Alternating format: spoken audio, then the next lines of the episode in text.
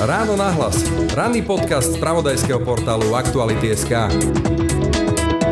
tak ľudsky, tie druhé husle, lebo hráš v tom vzťahu v úvodzovkách, neviem, aký máte vy vzťah, do toho nechcem ani veľmi ísť, ale máš vzťah s hlavou štátu. Si naozaj tie druhé husle z tohto poňatia. Z tohto poňatia to neriešim. Reálne, ja nemám vzťah s hlavou štátu. S konkrétnym človekom. Ja, ja mám vzťah s konkrétnym človekom a ten vzťah je v poriadku a akože to, že ona má nejakú prácu a ja mám... Tam hráš prvé husle alebo druhé? A, to nechajme tak. To? Je, to nie je asi vhodné, aby sme toto riešili. Ale reálne, že ja mám vzťah s konkrétnym človekom človekom, s tým človekom sa snažím mať ten vzťah dobrý a to, že čo je jej práca a čo je moja práca, akože samozrejme, že sa o tom niekedy rozprávame, ale že by som teraz akože trpel tým, že ona má viacej pozornosti, práve naopak ja si myslím, že som celkom rád, že toľko pozornosti nie je na mne. My staršieho poznáme ako ekologického aktivistu, privezovanie sa ku komínom a podobné aktivity takmer. Dnes, e, keby sme žili v Amerike, tak e, by sme ho volali prvý pán v tejto funkcii Juraj Rizman. Vítam ťa. Dobrý deň, prajem. Zona Čaputová so sebou veľmi pracuje. Áno, meditáciou, rôznymi cvičeniami. Akože áno, to je veľmi vyrovnaná osoba. Si už vôbec niekedy vybuchnúť? Videl, ale je to veľmi výnimočná situácia. Je to naozaj veľmi výnimočná situácia. Ľubíš Áno. Čo na nej ľubíš? Toto sú najviac triky otázky vždycky. Ja by som si to asi nechal úplne že presovať. Je x vecí, ktoré na nej obdivujem, je x vecí, ktoré na nej milujem, ale nikdy som o tom nehovoril, asi to nechcem ani meniť. To je medzi nami. Počúvate ráno na hlas. Pekný deň a pokoj v duši pre Brani Dobšinský. Ruský prezident Vladimír Putin nariadil útok na Ukrajinu a rozputal ozbrojený konflikt v susedstve Slovenska. Ukrajinské mesta ostrelujú, stá tisíce Ukrajincov hľadajú záchranu v zahraničí. Dianie vo vojnou zasiahnutej krajine monitoruje vyslaná reportérka aj náš spravodajský tím 24 hodín denne, 7 dní v týždni. Všetky aktuálne informácie nájdete na Aktuality.sk. Počúvate podcast Ráno na hlas. Tento rozhovor sme nahrávali vo februári a chcel som ho odvysielať 24. februára 2022. Neodvysielal som ho, lebo proste by to vyzeralo trošku čudne, vtedy sme naozaj riešili úplne iné veci, rúskú agresiu na Ukrajine. Zmenil sa nám život. Predpokladám, že prezidentke a tým pádom vlastne aj tebe sa tiež musel dramaticky zmeniť život. Ako ste to vtedy vnímali a keď to prišlo? Naozaj to bolo šokujúca správa. No, zmenil sa. Ja som vtedy vlastne tú noc nespal, lebo už to bolo také naspadnutie. Hovorilo sa, že ten večer proste, alebo tú noc to začne. Takže som mal pustený počítač, mal som pustenú televíziu, sledoval som všetky tie správy. V nejakom momente akože začali chodiť tie informácie o tom, že sa začala tá vojna. Pani prezidentka bola hore, okamžite boli informácie aj od našich bezpečnostných zložiek. Tam boli rôzne scenáre, čo sa bude diať. Samozrejme, rozbehli sa niektoré veci, ktoré sa týkali prípravy obrany obrany schopnosti Slovenskej republiky, nejaké opatrenia, ktoré sa týkali našich aj ozbrojených síl a tak ďalej a tak ďalej. Čiže hej, no to výrazne ovplyvnilo nielen ten deň, ktorý sme mali pustiť, ten rozhovor, ktorý sme mali nahratý vo februári, ale samozrejme aj ten vývoj neskôr, akože tie dni boli jednak hektickejšie, jednak ako čo sa týka priorít, tak to do veľkej miery preoralo tie priority. Je to také zvláštne, lebo v zásade, keď si spomeniem na to obdobie, tak my sme v zásade sa pripravovali na to, že konečne tá pandémia ustupovala. Konečne sa zdalo, že po tej chrípkovej vlne a takých tých výrov v tom februári, že by sa mohlo Slovensko nadýchnuť v podstate a mohli by sme sa venovať nejakým témam, ktoré sme kvôli tej pandémii museli odsúvať, Tlačili, ktoré sme tačili pred sebou a že konečne teda bude čas sa venovať aj nejakým pozitívnym novým veciam, proste rozvojovým veciam a tak ďalej. A zrazu do toho prišla proste vojna, takže znova sa to len niečo posunulo a jednu krízu nahradila ďalšie. Tak môj 10-ročný syn, keď sa to dozvedel, tak sa na mňa obratil a hovorí, že ocko, pandémia, dva roky, teraz zasa vojna, nie je toho priveľa. To je priveľa. Ako ja mám 9-ročného syna a keď sme sa o tom rozprávali, tak je to také zvláštne. Oni v zásade pre nich je toto taký normál. Čo si tak akože už to dieťa dokáže pamätať, tak vlastne ten normál, na ktorý my sme boli zvyknutí, tak tie deti v podstate veľmi nezažili. Rúška. Niečo, čo pre nás bola nové, tak pre nich je úplne bežné, lebo proste celú školu, školskú dochádzku vlastne chodí v rúškom alebo s rúškami. Prenastavenie, že vlastne čokoľvek sa môže stať, už sú na to keby zvyknutí. A teraz do toho tá vojna, áno, boli logické otázky aj od tých detí, proste aj, aj od zúzanených detí, ktoré sú oveľa staršie, ale aj od tohto malého, proste o tom, čo to znamená, čo to bude znamenať pre nás a či to nám Padnú bomby. niečo hrozí. Akože, áno, a to boli tie prvé správy, keď proste nebolo jasné, kde sa tie ruské vojska zastavia, alebo kde bude to ťažisko tých. Bo sa bál, reálne. No áno, áno. Aj môj malý sa pýtal, že či aj akože my budeme musieť narukovať a či akože aj otec bude musieť ísť akože do vojny. To boli proste otázky, ktoré sme riešili. No a samozrejme riešili sa otázky, ktoré sa týkali bezpečnosti krajiny, jasno. Ale inak zaujímavé na tom je, že keď sa s nimi človek rozpráva, s týmito deťmi, tak oni to majú tak to celkom usporiadané. Ako ten cit pre spravodlivosť je u detí veľký, aspoň teda moja skúsenosť. A veľmi zaujímavé otázky. Také, ktoré áno, človek si aj musí zodpovedať sám, ako by sa zachoval v danej situácii, čo by robil, alebo hneď po tých prvých vlnách tých bombardovaní a tých raketových útokov začali proste prúdiť tí utečenci, ktorí utekali pred hrôzami tej vojny. A logicky otázky aj tých detí, akože samozrejme, že pomáhali sme, riešili sme nejaké zbierky, riešili sme finančne nejaké veci, riešili sme, že sme doniesli nejaké veci, nakúpili nejaké veci. Celá rodina v zásade ako nejakým spôsobom pomáhala. A trochu som sa snažil presne do tohto zapojiť aj to dieťa a cez to niektoré veci vysvetľovať. A áno, zrazu sa vás tie deti pýtajú, že dobre, keď sa to rozširovalo, tak aj my niekam utekáme, my niekam ideme, ako? A rozmýšľate zrazu nad vecami, nad ktorými ste dovtedy nemuseli rozmýšľať. Ale dokonca aj naopak, ja zase mám skúsenosť, že tie deti ma aj učia, že proste ja, kde vidím problém, že je niekto iný, nejak inak vyzerá, má iný pôvod a tak ďalej, to dieťa to tak nevníma. Toto asi áno. To, čo mňa prekvapilo, bolo také, že, a to je veľmi pozitívne, že tie deti to, aspoň teda v mojom prípade to bolo tak, že, že to prekonáme.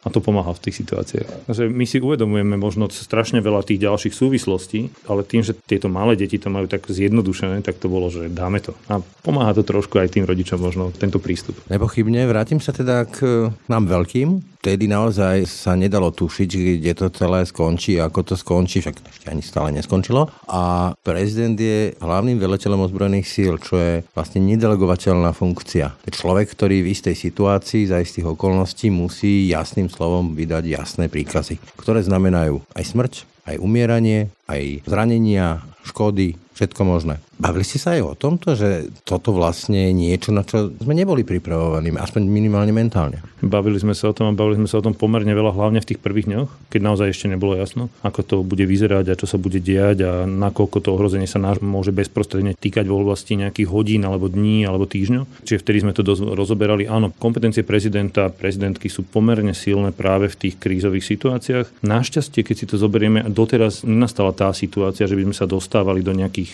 tých stavov, kde naozaj prezident preberá armáda a nastupuje iný typ riadenia štátu. Do toho sme sa nedostali, ale presne o týchto hraniciach, možno aj o tom, ako rozhodovať v takých situáciách sme sa samozrejme bavili. Na toto človek není pripravený. A myslím, že sme sa aj napriek tomu, že sme išli do hĺbky, aj napriek tomu, že sme rozoberali rôzne veci, tak v konečnom dôsledku, a to dneska už hovoria aj výpovede napríklad prezidenta Zelenského alebo jeho manželky, že to sú veci, na ktoré sa môžete teoreticky pripravať, koľko chcete, ale až tá situácia preverí, nakoľko ste schopní to ustať. Realita preverí tú osobnosť. Viem si predstaviť, že mnoho ľudí u nás, však sme taká mačistická kultúra, si môže klásť otázku, no tak krehká žena, hlavná veliteľka, unesie to? Si jej partner, uniesla by to? Ja si myslím, že má všetky predpoklady na to, aby to uniesla a ja o nej v tomto nepochybujem. Viete, ona síce pôsobí možno ako krehká žena, ale treba si uvedomiť, od čoho vyšla Zuzana Čaputová. A Zuzana Čaputová prekonávala mnohé prekažky, ktoré tí silní mačistickí chlapi prekonať nedokázali. Za vlády Smeru, keď bol veľmi silný napríklad Kočner, tak Kočner bol jeden z tých, ktorí sa zapojili do kauzy skládka. Prednostná man.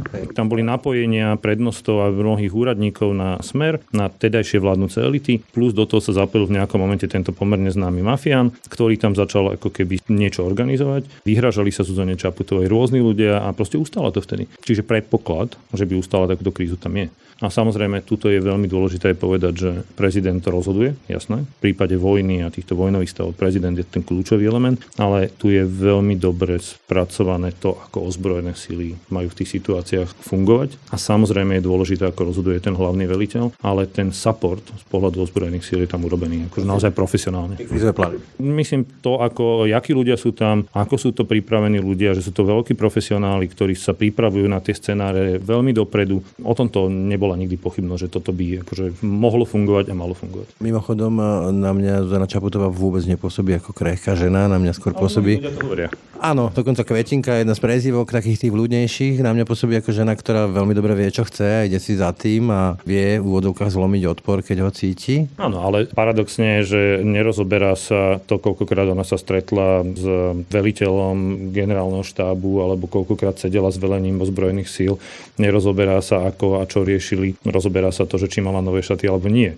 A to je podľa mňa takéto možno aj trošku povrchné, že čo si mnohí všímajú a nevšímajú si tie dôležité veci, ktoré tam bežia bežia, ktoré tvoria ten bežný program prezidenta alebo prezidentky republiky a nevenuje sa mu taká pozornosť. Aj napriek tomu, že sú to mimoriadne dôležité rozhodnutia, dôležité stretnutia, dôležitá činnosť, no oveľa viac sa venuje takým tým povrchnostiam, ako že kto je dal akú kyticu a aký oblek mala alebo nemala. Proste to... Je to dôsledok takého nastavenia kultúry, že proste muži šéfujú, ženy rodia? Myslím, že to je také trošku povrchné. Ja si teda nepamätám, že by niekto rozoberal natoľko oblečenie prezidenta Kísku, prezidenta Gašparoviča, prezidenta Šustera.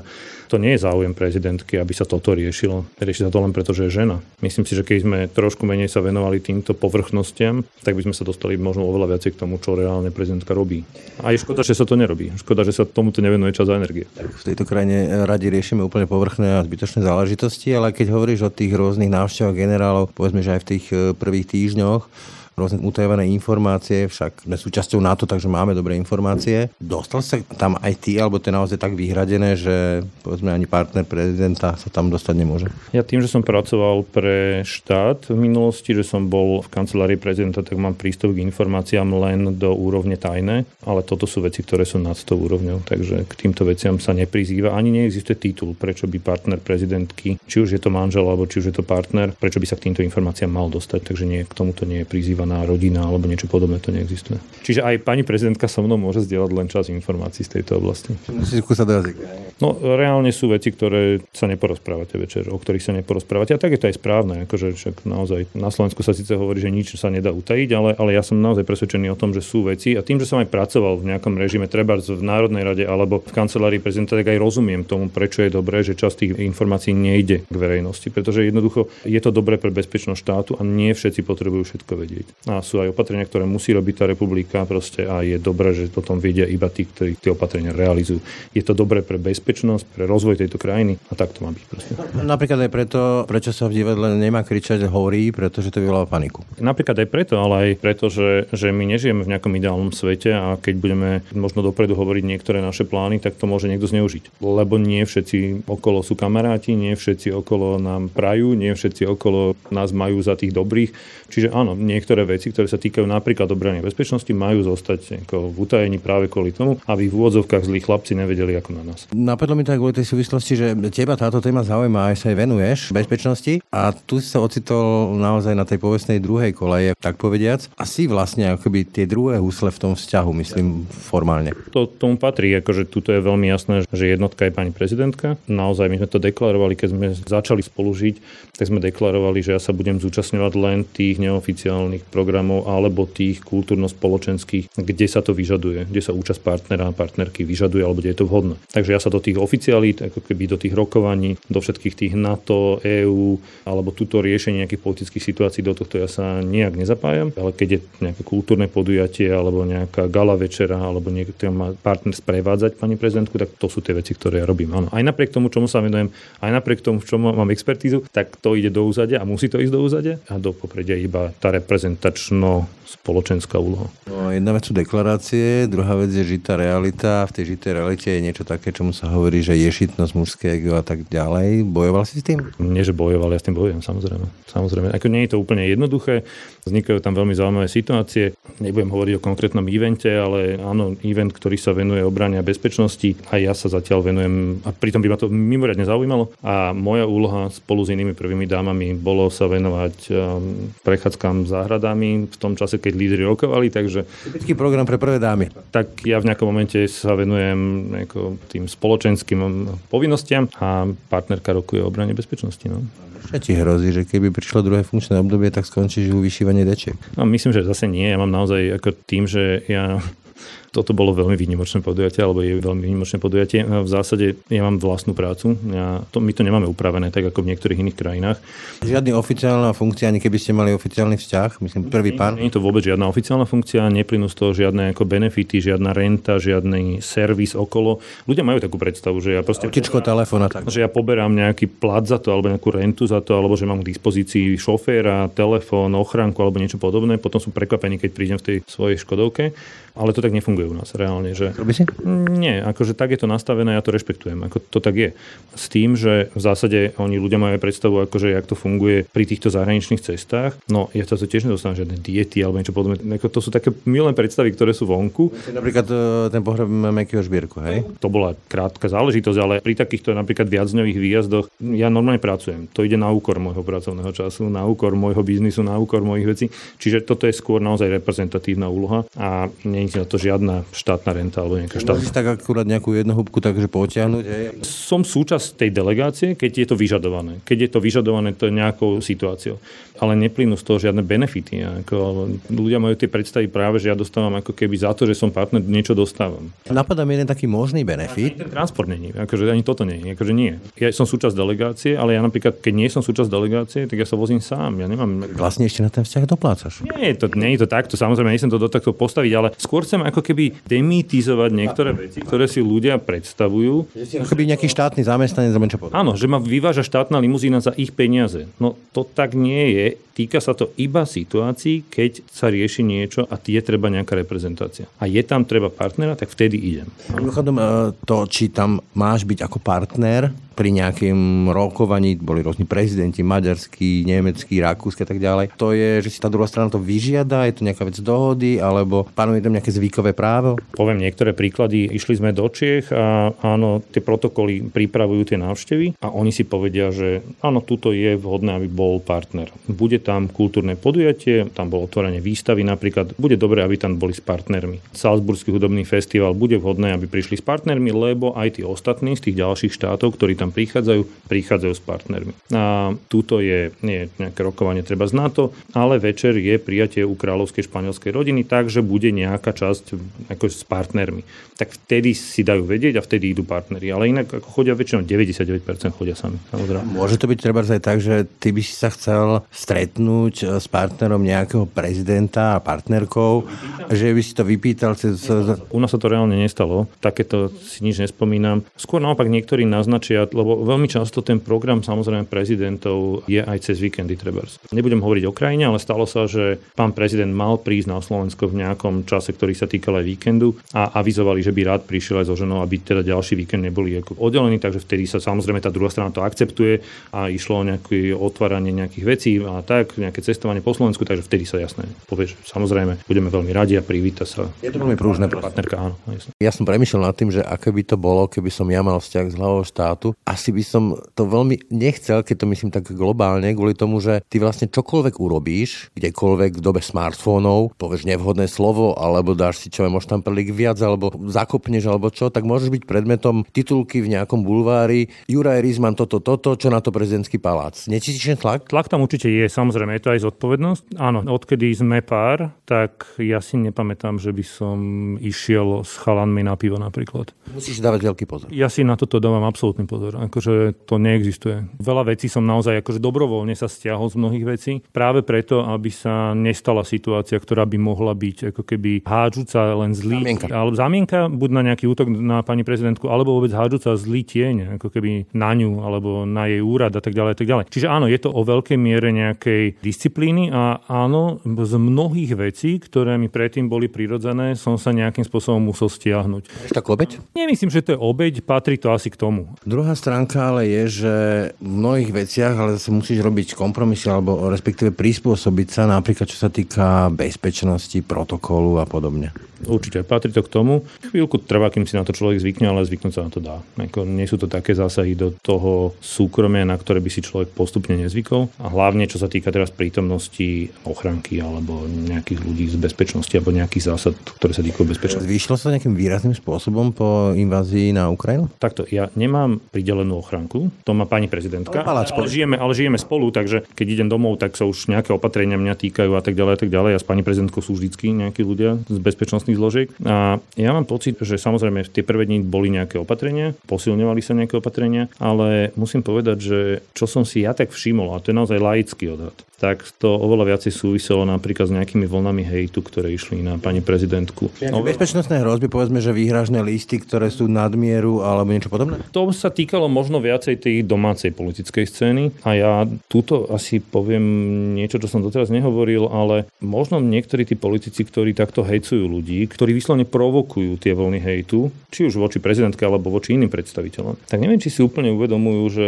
čo to vyvoláva v niektorých ľuďoch. Akože sú naozaj jedinci, ktorí sú labilnejší, sú jedinci, ktorí sú možno chorí, sú jedinci, ktorí majú iné typy problémov a potom ten hejt vnímajú ako nejaké svoje ohrozenie a majú pocit, že s tým musia niečo urobiť.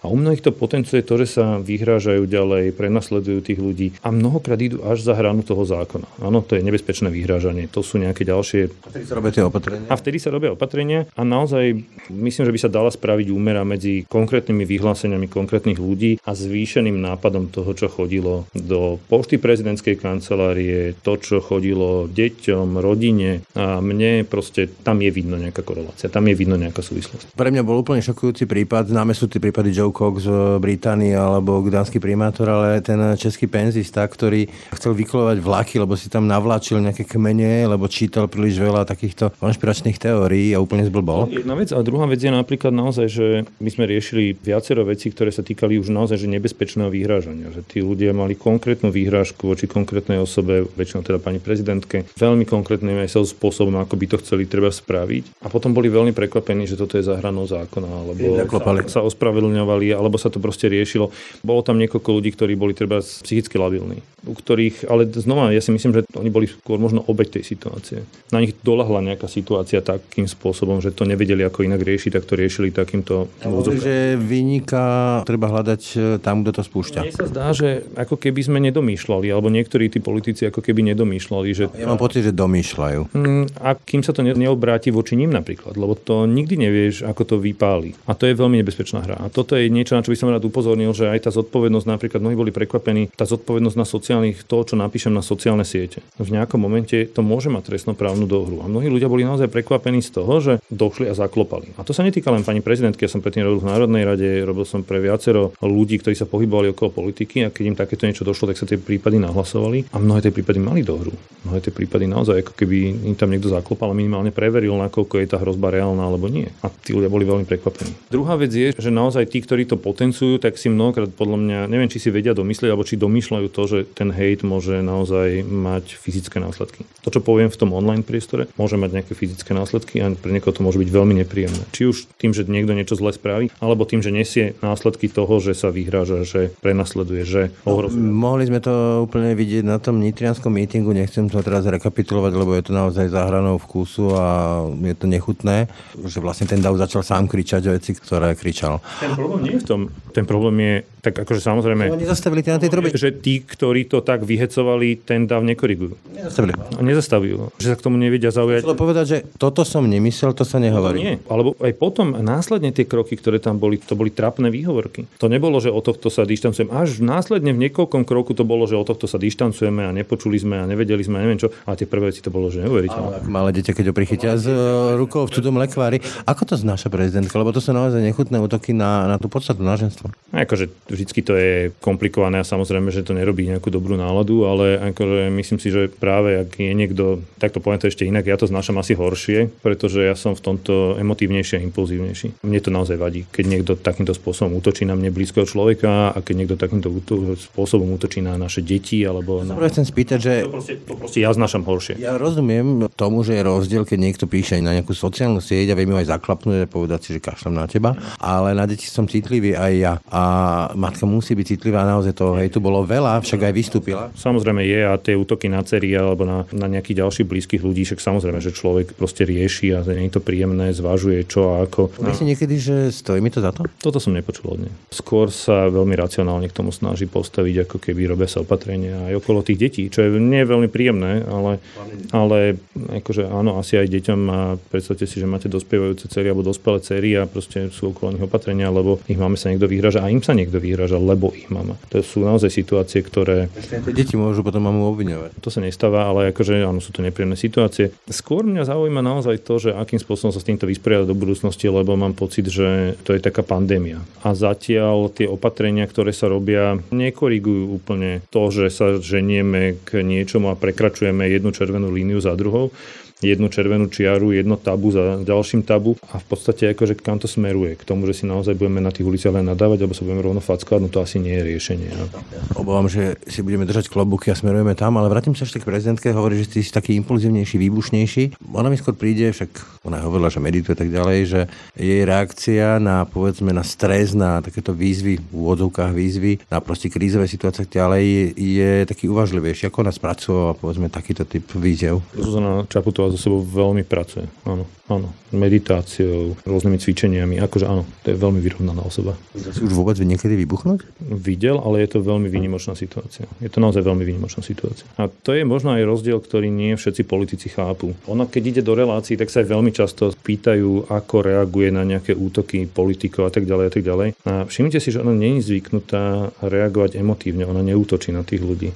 Ona aj keď hovorí o niečom, majú teraz spor s Igorom Matovičom, treba s ohľadom tzv. prorodinného balíčku, tak ona neútočí na Igora Matoviča, ona útočí na tie opatrenia a na konkrétne veci v rámci tých opatrení. Ona nehovorí, že on urobil a teraz túto ten protislovenský, neviem aký protirodinný alebo prorodinný alebo niečo. Ona hovorí o tom, že toto opatrenie sa míňa účinkom, toto opatrenie bolo prijaté tak a tak. Že ona sa drží tej podstaty, ona nesklzáva do tých osobných útokov. A to je možno tá cesta do budúcnosti, aby čoraz viacej politikov si z tohto bralo príklad. Pretože strácať sa v tých osobných útokoch neprináša ani tým ľuďom samotným, ani tej krajine vôbec nič. Čiže ona má v tomto naozaj že iný prístup a mnohí to nedokážu pochopiť. Ťažko to spracovávajú, alebo tomu nerozumejú. Ale bolo vidieť, to bolo myslím niekedy koncom minulého roka ešte pred tou dohodou z DC, alebo tak nejak sa mi marí, také pritvrdenie trošku jej, ako keby, ani nie že slovník, ale skôr prístupu. To je možné. Pritvrdiť prístup je v poriadku, ale otázka je, že či tie argumenty zostávajú naozaj racionálnymi argumentami smerujúci k podstate veci, alebo či sklzávajú do tých osobných útokov. A to, čo nenájdete, je asi od Zuzany Čaputovej to, že by sklzala do osobných útokov. A to je dneska v tej našej politickej situácii pomerne unikátne. To ale vysvetľuje, ešte aby som to doplnil, aby to bolo možno úplne že zrozumiteľné, že preto ona možno aj niektoré veci neprežíva tak ako naši politici. Lebo keď som vtiahnutý do osobného konfliktu, tak všetko ostatné ide preč. No je to osobné. Je to osobné. A ona ale nejde do toho, pretože sa potrebuje s niekým konkrétnym hádať. To je prístup, ktorý by sme si mohli osvojať viacej a vyhli by sme sa možno tomu, že riešime somariny a neriešime tie podstatné veci. Z pohľadu je homopolitikus? Nemyslím si je politikou, povedzme? Nemyslím si. Vlastne kríže správy a... Akože z času na čas, ale väčšinou ja som ten, ktorý pozera správy a ktorý akože sleduje to dianie. A... Seba si odpozeráva? Ako, nerozumiem teraz. No, niekde účinkujem, tak si to pozriem, alebo naopak nechcem to ani vidieť. To je dobrá otázka. Počkajte, teraz cez víkend bola v nejakých reláciách. Nie, skôr som to pozeral ja. Ja som to pozeral. A potom... Ty si taký, taký hromozvod, hej? Nie hromozvod, ale ja si to akože rád pozriem. Ja som v tomto, myslím si, že čo týka akože spravodajstva a takýchto vecí, že má to zapnuté ako na pozadí, tak pani prezidentka si radšej pustí ako keby, že nejakú dobrú hudbu, jazz alebo niečo proste príjemné. A ja by som si pustil proste správy. A to je rozdiel medzi nami. Hovorili to viacerí ľudia z jej okolia, že vlastne, že je pomerne tvrdohlavá, čo sa týka povedzme, že prejavov a toho, čo ona prezentuje, že nikdy neprečíta to, čo dostane. To tiež jedna z výhrad, že je to čítačka cudzích slov. Nemôže byť väčší mýtus o Zuzane Čaputovej ako to, že je čítačka prejavov. My sa poznáme dlhé roky, ešte v časoch, keď sme mali každý svoju rodinu rozdielnú.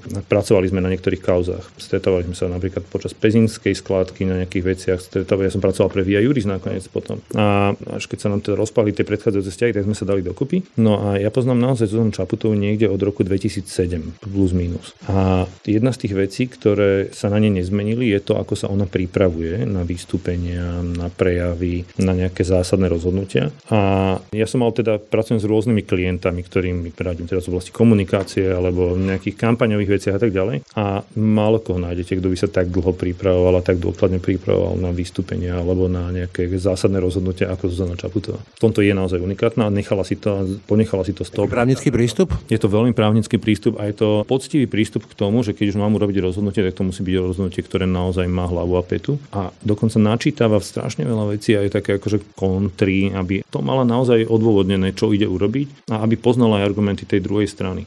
Ona veľmi zodpovedne napríklad teraz sa hovorí o ďalšom referente, ktoré by mohlo byť. Jedna z tých opozičných strán to proste akože chce iniciovať. No a ona si naozaj pozvala do toho paláca proste top ústavných právnikov, proste expertov na ústavné právo a bývalých sudcov ústavného súdu a viedli tú debatu o tom, čo je, kde je tá hranica tej ústavnosti, či to podať, či to nepodať, proste akože akým spôsobom, že či to je na to, aby to prezidentka pustila, alebo aby to je, že je to na to, aby to dala na ústavný súd. Možno, že mnohí by k tomu pristúpili oveľa ako keby, že s väčšou mierou nejakého, nejakej voľnosti. Nie, nie, ona si toto bude posudzovať, bude do toho zasahovať, tie texty si upravuje, ide to na úkor jej voľného času, na úkor rodiny a týchto vecí. Pedant? V tomto určite, áno. V tomto a v domácnosti určite. Čiže poriadok, hej? Áno, jasné. jasné. Asi nezhodnete. No nie, tak ja mám trošku tú mieru posunutý inde, ale akože v tomto je tiež vidno ten pedantný prístup. Áno. Exkluzívnou výhodou alebo právom hlavy štátu je, keď sa s niekým chcem porozprávať, s nejakým odborníkom, zaujímavým človekom v tej krajine žijúcim, tak e, v zásade zdvihnem telefón, poviem tomu človeku blízko, zožente mi ho, on príde.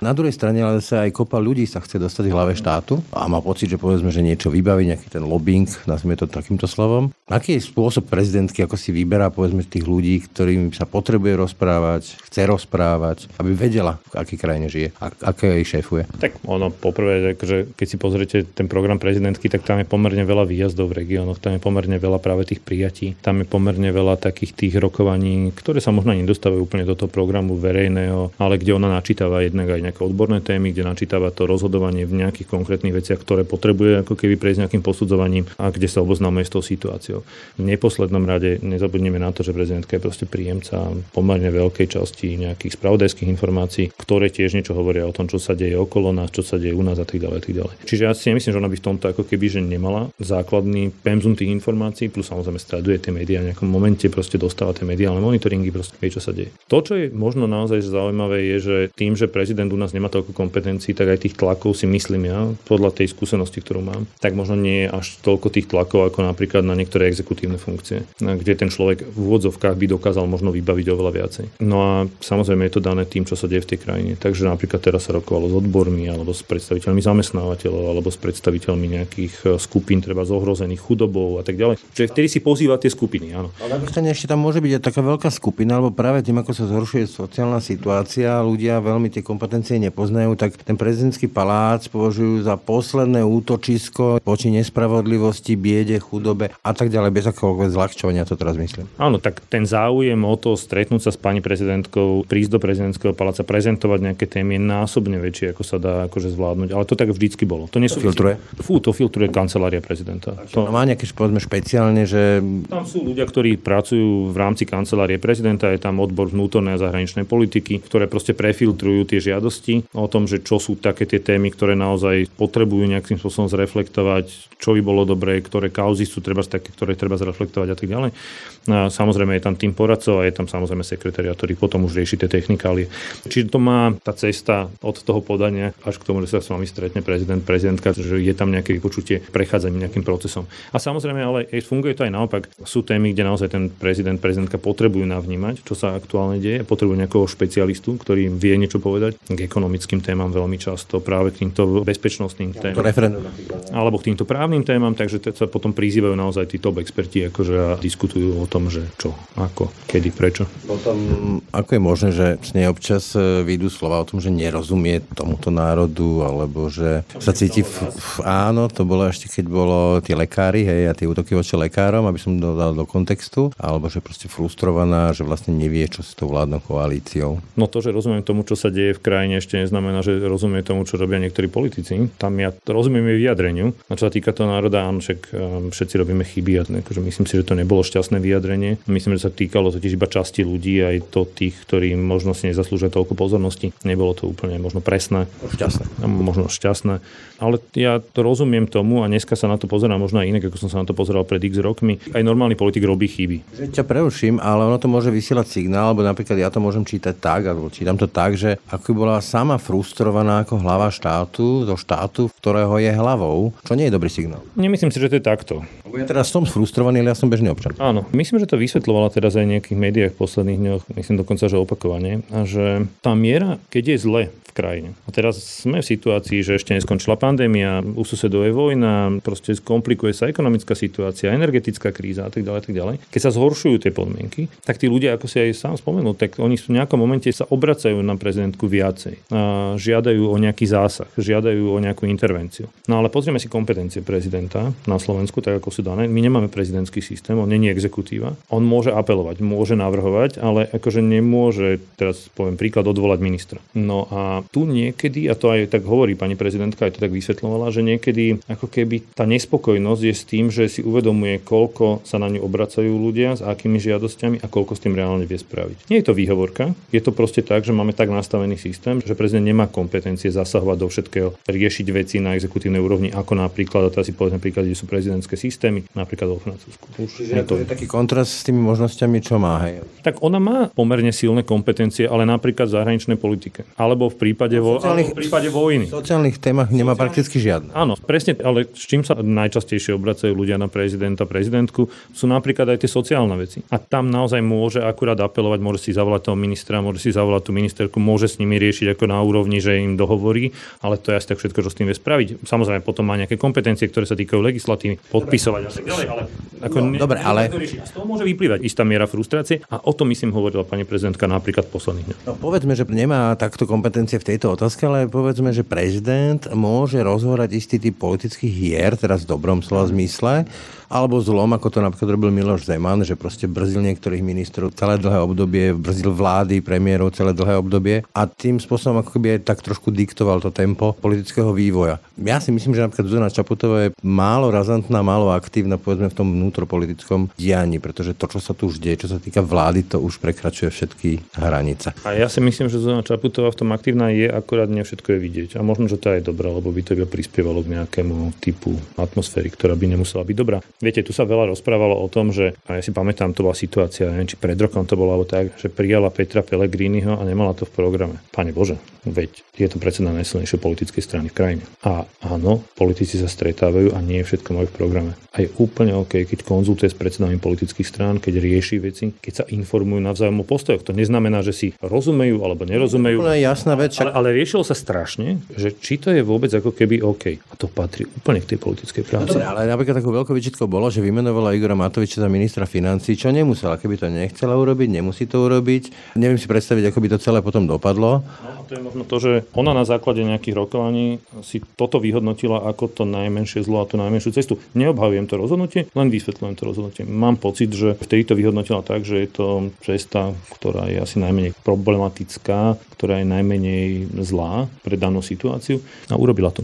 Keby som povedala, že to urobila preto, lebo ako ty si spomínala, že nechce byť osobná v tých retorických súbojoch, tak má obavu ísť do konfrontácie s našimi mimoriadne mačistickými osobnými politikmi? A ona v tej konfrontácii je, či chce alebo nechce. Akože naši mačistickí politici aj si na ňu vymyslia tie veci, takže týmto sa tej konfrontácii nevyhne. A to si myslím uvedomuje veľmi dobre. No tak tá intenzita sa stupňuje. Ale nie to... Prakticky už takmer nie je relevantný politik na slovenskej politickej scéne, ktorý by sa voči Zuzane Čaputovej nevymedzil tam nesúhlasím, lebo, lebo sú tam v tej prvej desiatke niektorí, ktorí to neurobili a našťastie. Ale možno to naozaj súvisí s tým, že Zuzana Čaputová ako keby, a teraz to poviem tak, ako sa to niekedy hovorí medzi ľuďmi, že ona tú politiku hrá inak. A mne sa to páči. Mne sa páči to, že nerieši tie veci najprv s bubnom na zajaca a potom rokovať. Ona najprv rokuje, najprv rieši a potom ide ako keby von. Dobre, ale toto poviem tie mená Robert Fico, Igor Matovič, to sú také dve veľké mená z dvoch opačných táborov, si s nej evidentne spravili terč. A byť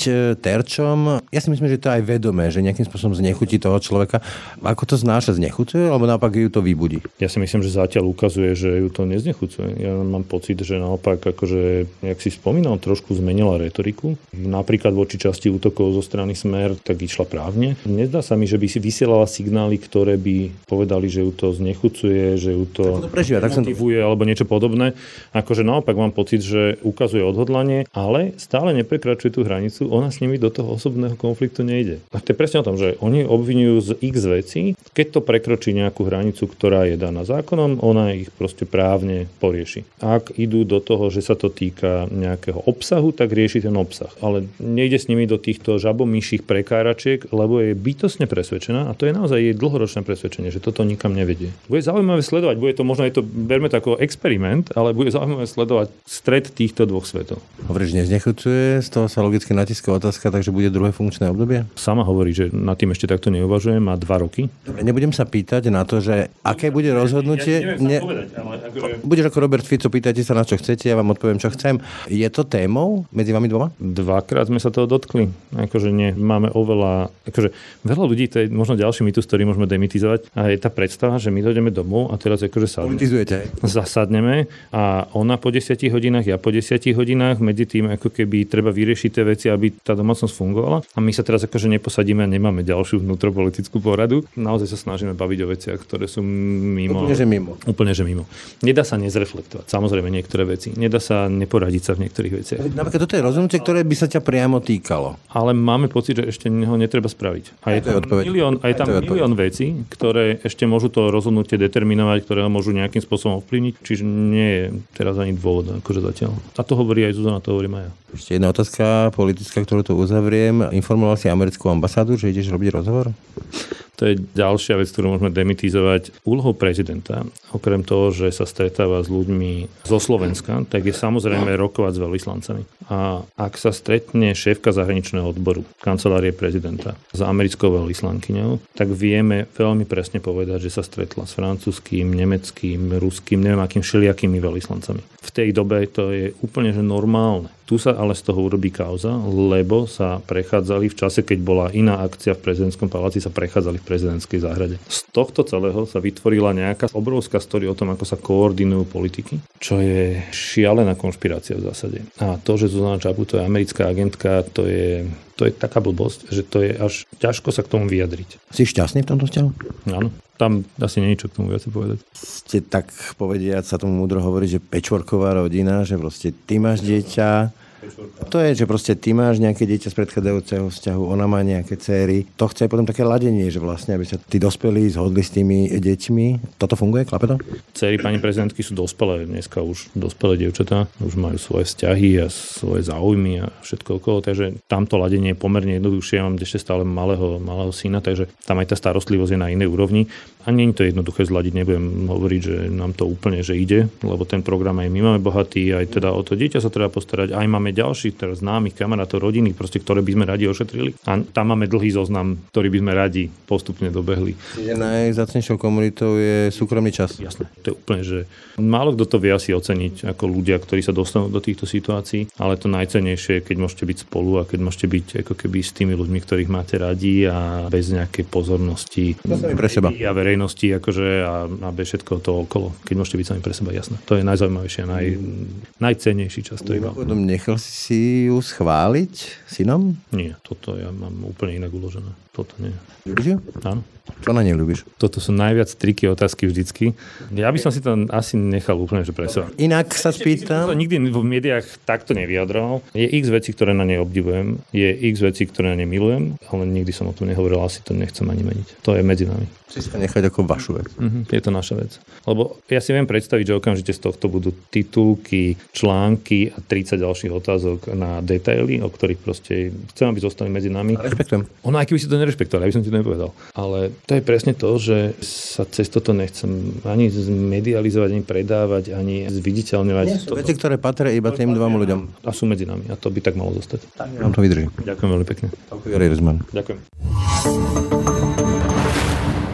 To bolo dnešné ráno na hlas. Pekný deň a pokoj v duši praje. Brane Dobšinský. Všetky podcasty z pravodajského portálu Aktuality.sk nájdete na Spotify a v ďalších podcastových aplikáciách.